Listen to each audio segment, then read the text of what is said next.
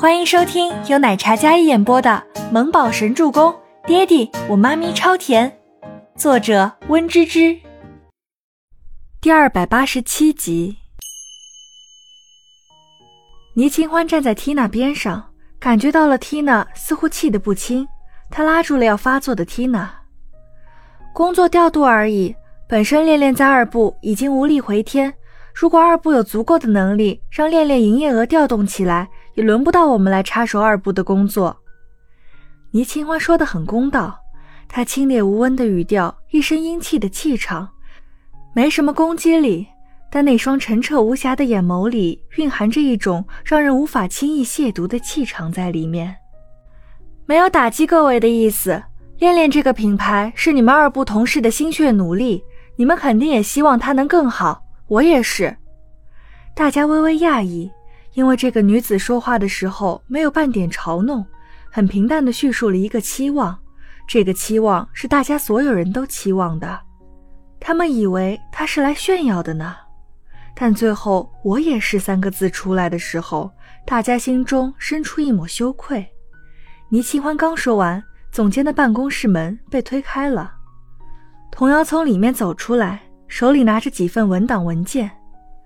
清欢，这是恋恋所有的库存数据和款式照片，还有销售额都在这里了。有什么问题的话，可以随时联系我。童瑶一出来，大家都没有再说话。刚才剑拔弩张的气氛有些微妙起来。童瑶一如会议室里那般，看不出什么情绪。倪清欢多看了两眼。然后微微抿唇，伸手接过那几份文档，都核对过了吗？需要我们重新去仓库再核对吗？都核对过了，因为近期准备改变风格，所以我让他们把数据都整理出来了。同样没有让倪清欢自己再去核对库存，而是直接说道。倪清欢点点头，好，辛苦了，很有礼貌的。除此之外都是淡然。缇娜气呼呼的。然后跟着倪清欢走出了设计二部，同样一直看着两人离开办公室的。大家好好工作。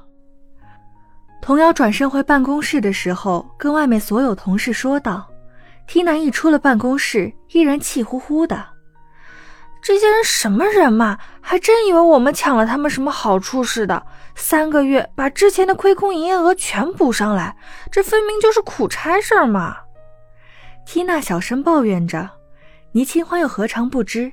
但这就是孟年星还有伊丽莎的厉害之处，让他来接替这苦差事。要是成了，那就是孟年星一部的光荣。毕竟孟年星手底下的人自然都是很优秀的。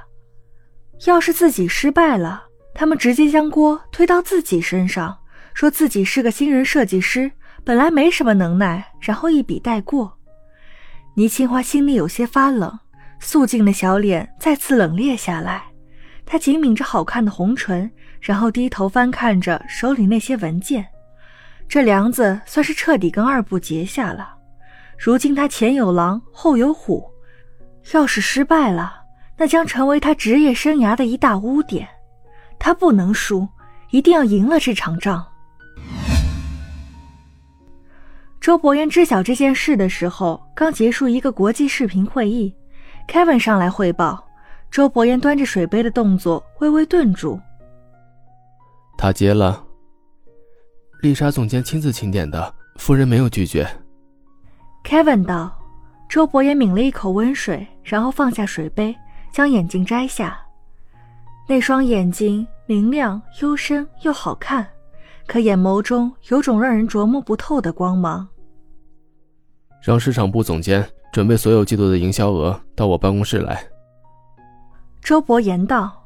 Kevin 看向那身居高位的男人，轮廓棱角分明的五官，看起来显得冷淡孤寂，深邃漆黑的眼眸像是在思索着什么。好。Kevin 应道。倪清欢刚到办公室门口，就看到吴山童急急忙忙的走出来。清欢，跟我去一趟总裁办公室。倪清欢从文件里抬眸，看到神色仓促的吴山童，怎么了？总裁也重视这个品牌了，市场部总监都被叫去问话了。你刚接手这个任务，就是一堆事儿，我跟你一起去，要是责怪下来，我还能给你挡挡。吴山童接到 Kevin 传话，虽然琢磨不透总裁的意思，但是医药出了这么一个拖后腿的子品牌，总裁那样雷厉风行又果敢的人，万一脾气来了，这个品牌刚到秦欢手里，可能他都要跟着一起栽了。吴山童焦急，是因为总裁忽然传话，且有些摸不透他的想法。他自己推断了一番，猜想了一番，发现结果可能不太好，所以就有些担心了。倪清欢一脸懵，直接被吴山童拉到了总裁电梯前。凯文亲自下来接的，毕竟总裁的楼层是需要密码才能开的，一般人上不去。电梯里还有市场部的总监，还有运营部的总监。还有童瑶也在，看起来都很严肃的样子。这下吴山童也下意识的严肃起来。电梯里气氛有些凝重啊，他们好像都很怕周伯言的样子。倪清欢还是自顾自的翻看着那些文件资料，并没有半点惊慌。要是周伯言因为这个品牌营业额度不好凶他，他回家就等着睡走廊吧。出了电梯，凯文走在最前面。倪清欢跟吴山童走在后面一点。我把方案起草了一份，在电脑里。等会儿总裁问话的时候，要是发脾气了，我就冒着风险提议让你说一下解决方案。我觉得你的点子很好，说不定总裁会喜欢呢。发脾气？总裁还会发脾气吗？他敢对着他发个脾气试试？看着三位脸色不好的样子，事态应该蛮严重的。你刚接手这件事儿，本来就很无辜，但是你的提议很好啊，我觉得应该发脾气也怪不到你头上。”吴山童说着，倪清欢点点头，一脸憨憨的样子。吴山童都要被他逗笑了。哎，人家都怕总裁怕的要死，我看你一点事儿都没有啊。吴山童道：“怕呀，我也怕呀。”倪清欢立马回道：“小模样怂怂的。”只不过他白天不怕，晚上怕而已。本集播讲完毕，感谢您的收听，我们下集再见。